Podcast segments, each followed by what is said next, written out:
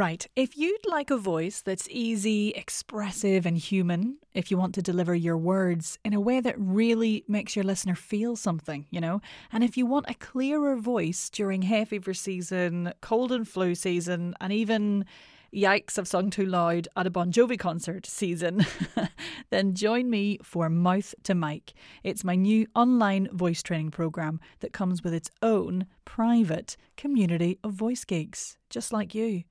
For all the info, head over to bit.ly forward slash mouth to mic. That's bit.ly forward slash mouth to mic.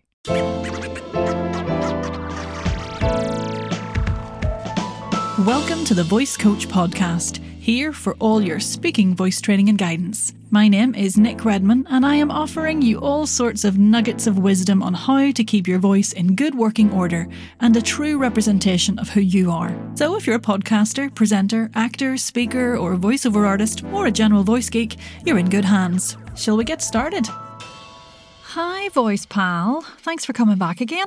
This episode is a wee topic that's popped up a few times recently, and although it's more sort of a public speaking coaching than a voice coaching topic, I suppose, for me, the solutions are very much linked to a few elements of voice training. So I wanted to offer my thoughts to those of you out there with this thought process. Oh God, I say erm and uh and oh so much when I'm speaking. It's a very common hang up. It came up in a Facebook group this week. I think it was a podcast group of some kind. So this episode is all about how to reduce ums and ahs and erms and filler sounds or filler words during speaking. So firstly, let's address why we may put those filler noises into our speech, because I always think that's the first thing to do, the why. Well, they're thinking sounds, aren't they? They happen when our brains are looking for or locating the next part of our thought, you know, the next thing we want to communicate. We all have to think when we're speaking. Uh, oh, well, hang on. Maybe that's not quite true. Maybe if you've scripted what you're saying word for word and you're reciting it word for word, you know, you don't have to think in the same way. You just sort of read what's there. And that's a totally legitimate way to solve this issue, by the way. You know, if the instance in which you're speaking suits that delivery, crack on, just do it word for word. But not all speaking situations suit that. Podcasts, for example, often require a more conversational delivery, you know, even if it's just a solo presented podcast like this one. Hello to one listener, your good self. Hey, how are you? So anyway, aside from the scripted style, we all have to think when we're speaking. It's what we do day to day. We think. A lot of the time you don't know you're doing it, but you do. You think about what you're going to say. So I want to offer this as a first idea. Not all ums and ahs and filler words are bad. Not all ums and ahs and filler words actually need to be eliminated. Och, jeepers, sure, I've ummed and ahed all over the place in this podcast, I'm sure. And people still listen, you know, ta very much. We as listeners, and I think this is important to remember, you know, we're used to hearing hesitation sounds and filler words. I mean, I say, you know, and like and look and here and come on and now all the time. They're filler words, but, you know, we still understand what people are saying and we still enjoy listening to people. A lot of the time it's accent related as well, you know. There I go. I could have said a lot of the time it's accent related and just stopped, but I didn't. I said, you know, because that's very Northern Irish. So let's just reframe it to start with, right? Uh, you know, I think there's a lot of power when working on any speech and voice feature in just sort of reworking how we view them to start with. We always view things negatively. We always frame things as a terrible, terrible thing, mainly because people out there fucking tell us how awful it is and, you know, get in the sea and keep your opinion to yourself. But if we can just reframe it for ourselves, view something more inquisitively with a slightly more positive outlook, it allows us a freer approach to improvement and development or total elimination, if, if that's your ultimate goal. So we're going to reframe it. Filler words and ums and ahs are not all bad. We all do them, and sometimes they suit just fine. Now, the next thing is thinking why we put them in when we're thinking. I mean, in actual conversations between people, filler words are sort of our way of letting the listener know we're not finished. uh, there's often an underlying fear that someone will just jump into the pause and crack on with their point. Rude, but it happens a lot with women, but I have seen it with men too. And in most public speaking, let's just think about this, most public speaking situations where people feed back to me on having issues with filler sounds are actually situations where the speaker has the floor, that is no one is going to interrupt because they're not allowed to or they can't. So that's a really good thing to remember as a second point here. There's no one to interrupt if you're on stage presenting at a conference. You've got the microphone. There's no one to interrupt me now while I do this. La, la, la, la, la. When I record this podcast, I mean, that's such a treat when you're the mother of a chatty four-year-old and never get to finish a sentence usually. That's the only reason I do this podcast. So really, you don't need those filler words. You don't need to fill those thinking moments with any sound to hold the room. You can just, if you need a moment, you can just use the pause. The pause. Use it. This is me demonstrating using the pause. Tip one, use the, the pause, use the pause. It's nice, isn't it? Joking aside, there is like real power in that pause. Pauses are amazing as a speaker. You know, they can tease the listener. They can startle the listener. They can, they can give the listener necessary time to process a powerful statement. Or they can just be for you to breathe.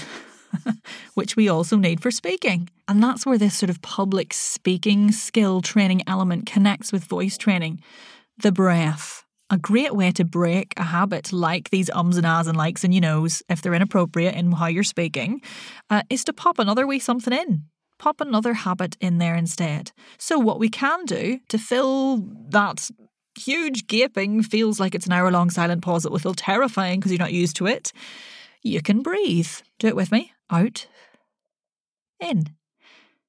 And that in-breath is actually my impulse for the next thought. That's why this is so perfect.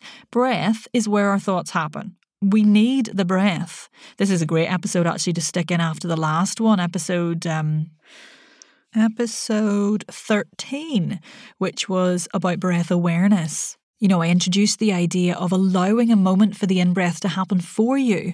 The idea that if you breathe out or use the breath you have and leave a moment, your body will breathe in for you. So here's your second tip for reducing ums in speaking. Next time you have that urge to make a sound while you're thinking, replace that sound with an out-breath. Then release the abs and let that breath drop in nice and low to fill you up. And that's the fuel for the thought you've been searching for or reaching for or waiting for. That's the impulse or the inspiration to speak. It's nice, isn't it? In breath, inspiration. Perfect. So use the pause, fill it with an out breath.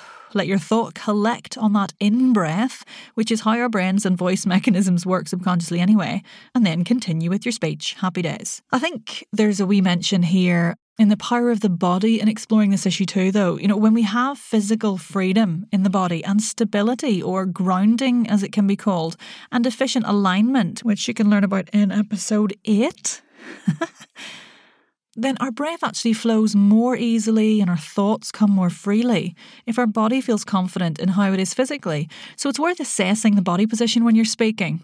Start from the ground up, feet hip-width apart with the weight evenly distributed over the fronts and the backs of the feet.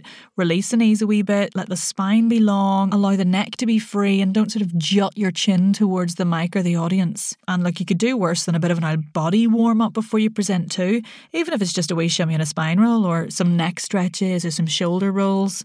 Oh, actually, which I've got an episode on. Episode twelve. It's all about physical release, so check that out. Gosh, it's like I'd planned this.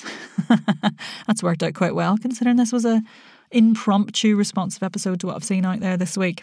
Okay, look, I could go into things as well, like, you know, making sure if you're writing a speech that it's written to be spoken out loud and not written just to be sort of read in your head like a book, because that can really help with the flow of thoughts and help you inhibit the need for those filler words.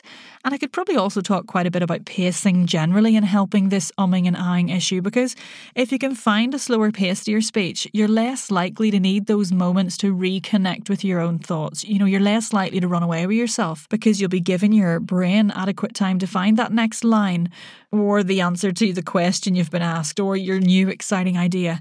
But sometimes speaking slowly isn't right for the delivery or the style or your accent or your personality. And, you know, sometimes it's just too hard and there's too much to think about. So let's just recap from here. Not all filler words need to go. They're natural and we use them day to day and we're used to listening to them. So give yourself a break. We all use filler words to think. Nobody can say they never use them. You know, we all have to think. So once again, give yourself a break. They're not always the enemy, no matter what some agent on the internet tells you. Number three, use the pause. It's really powerful for so many reasons for you as a speaker and really useful for the listener actually too. Number four, replace those filler um, ah words and sounds with an out-breath ready for your next thought-fueling in-breath. And number five, give your body some attention. Free it up a little bit and explore the idea of grounding and stability in whatever speaking situation you find yourself in. Fab, okay. There are some great previous episodes to support a lot of this, like I've mentioned, so I've linked to them all in the show notes for your convenience. Enjoy, give it a go next time you're speaking, and uh, well, let me know how you get on. If you find this show useful as well, and you happen to stumble into Apple and you want to do a cheeky wee review, then happy days, that's always great. But, you know, I'd be just as delighted if you share this with a pal or your entire workplace. Great. Okay, thanks for listening. Chat uh, soon, um, I suppose, like probably. Um, so we will maybe. Uh, right, okay, um, bye. um. Thanks for listening to the Voice Coach Podcast. For even more support with your speaking voice, head on over to our free community, The Voice and Accent Hub, on Facebook. See you in there.